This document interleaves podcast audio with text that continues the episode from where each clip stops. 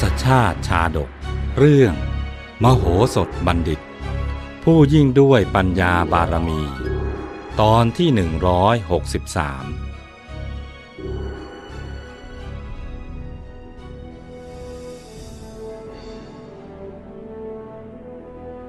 จากตอนที่แล้ว นับแต่วันแรกที่มโหสถได้เข้ามาพำนักอาศัยอยู่ในดินแดนของฝ่ายศัตรู ก็ไม่ได้นิ่งนอนใจ คอยเฝ้าสังเกตเหตุการณ์ต่างๆ ที่เกิดขึ้นภายในพระนครอยู่ตลอดเวลา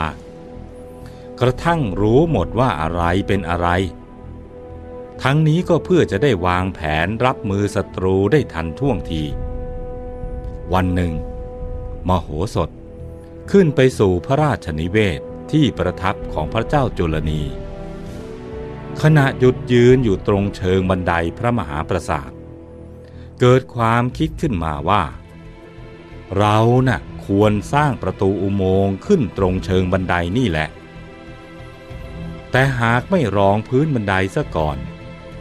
เวลาขุดอุโมงค์มาถึงตรงนี้ บันไดก็จะซุดลงมาจนผิดสังเกต ถ้าได้ลาดกระดานใหญ่ๆ รองรับเชิงบันไดก็ไม่มีทางสุด อีกทั้งยังจะช่วยพรางตา ให้ไม่มีผู้ใดล่วงรู้ทางลับใต้ดินนี้ได้ มโหสถจึงเข้าเฝ้าเพื่อทูลเสนอเรื่องนี้แด่พระเจ้าจุลนีทันทีว่า ขอเดชะมหาราชเจ้า ข้าพระองค์เห็นข้อบกพร่อง ที่ตรงเชิงบันไดที่ทอดลงกับพื้นดินนั้น ไม่มีสิ่งใดรองรับอยู่เลย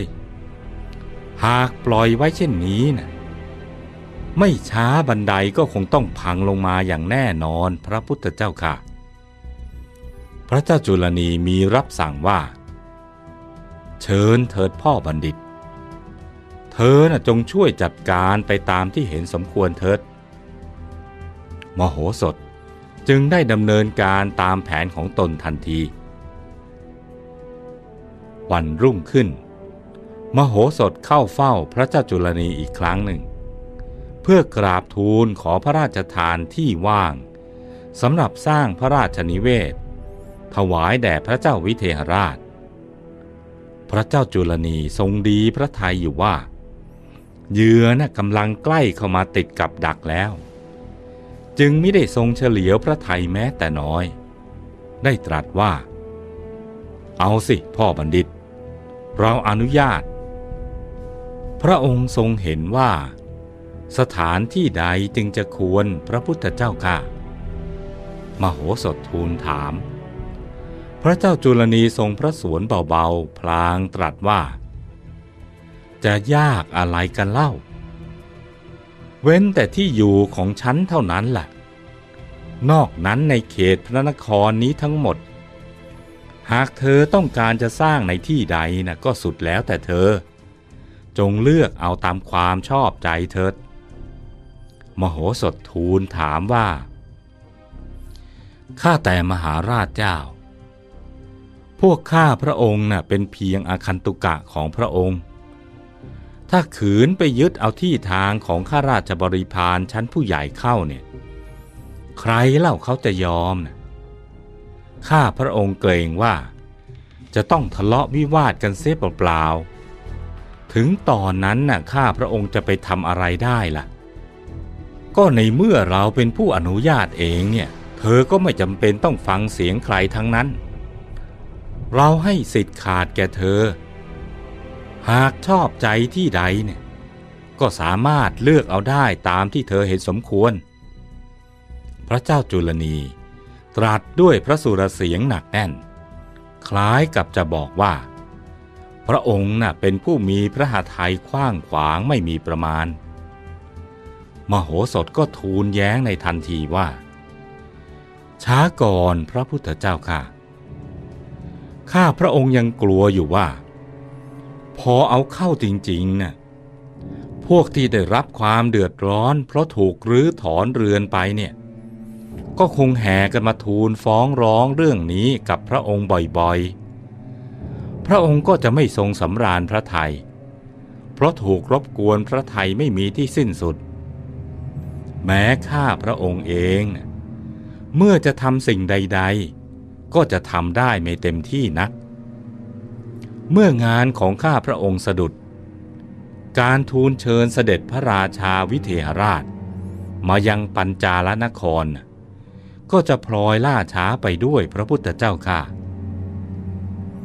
ถ้าเช่นนั้น เธอต้องการจะให้เราทำอย่างไร จงบอกมาอย่าได้เกรงใจเลย พระองค์ตรัสถามตรงๆมโหสถมิได้รีรอ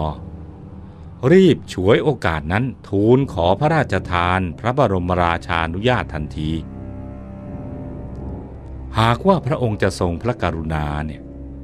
ก็ขอได้โปรดอนุญาตให้ข้าพระองค์ สามารถจัดคนของข้าพระองค์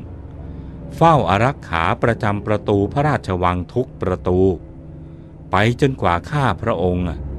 จะได้สถานที่ที่เหมาะสมสำหรับสร้างพระราชวัง เมื่อนั้น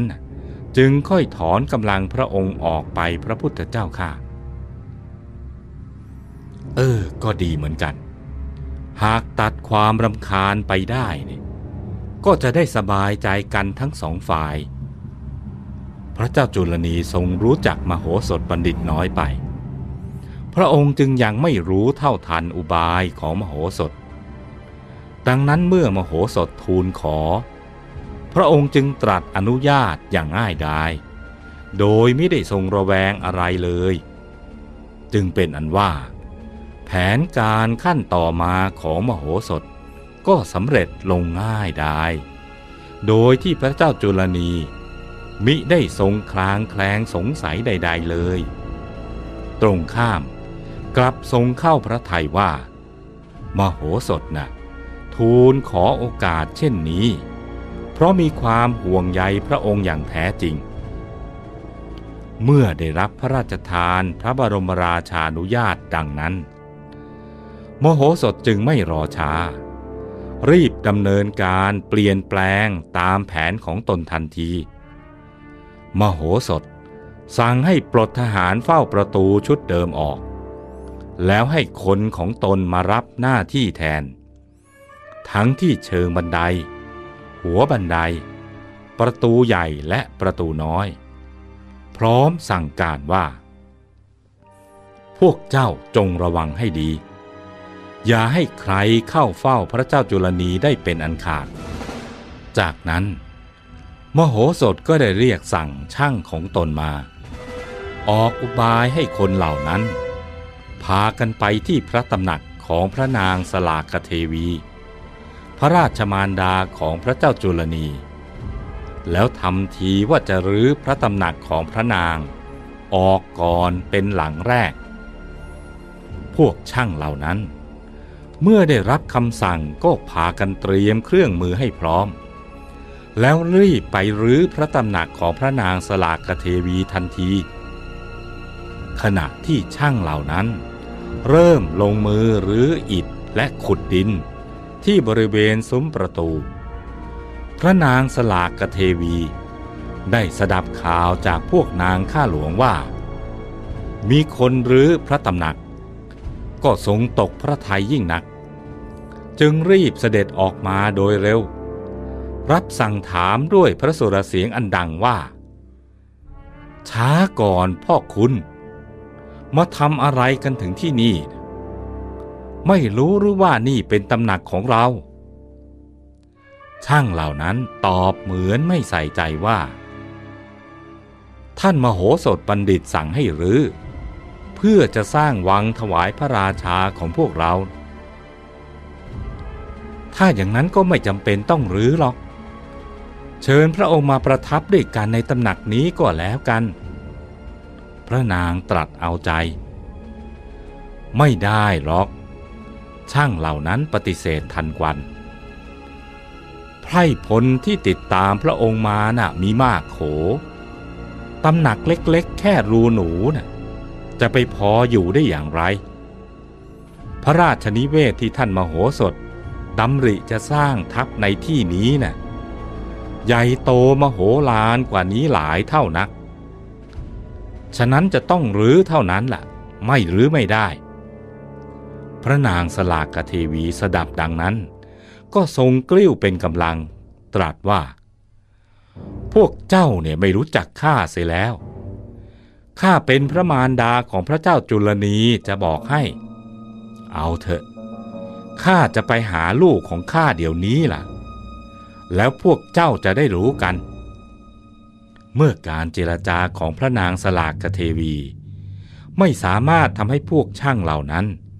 หยุดหรือพระตำหนักได้ พระนางจึงตัดสินใจไปฟ้องพระเจ้าจุลนี แต่ว่าพระนางสลากเทวี จะสามารถเสด็จผ่านทหารอารักขา ประจำประตูพระราชวัง ของมโหสถไปได้หรือไม่ โปรดติดตามตอนต่อไป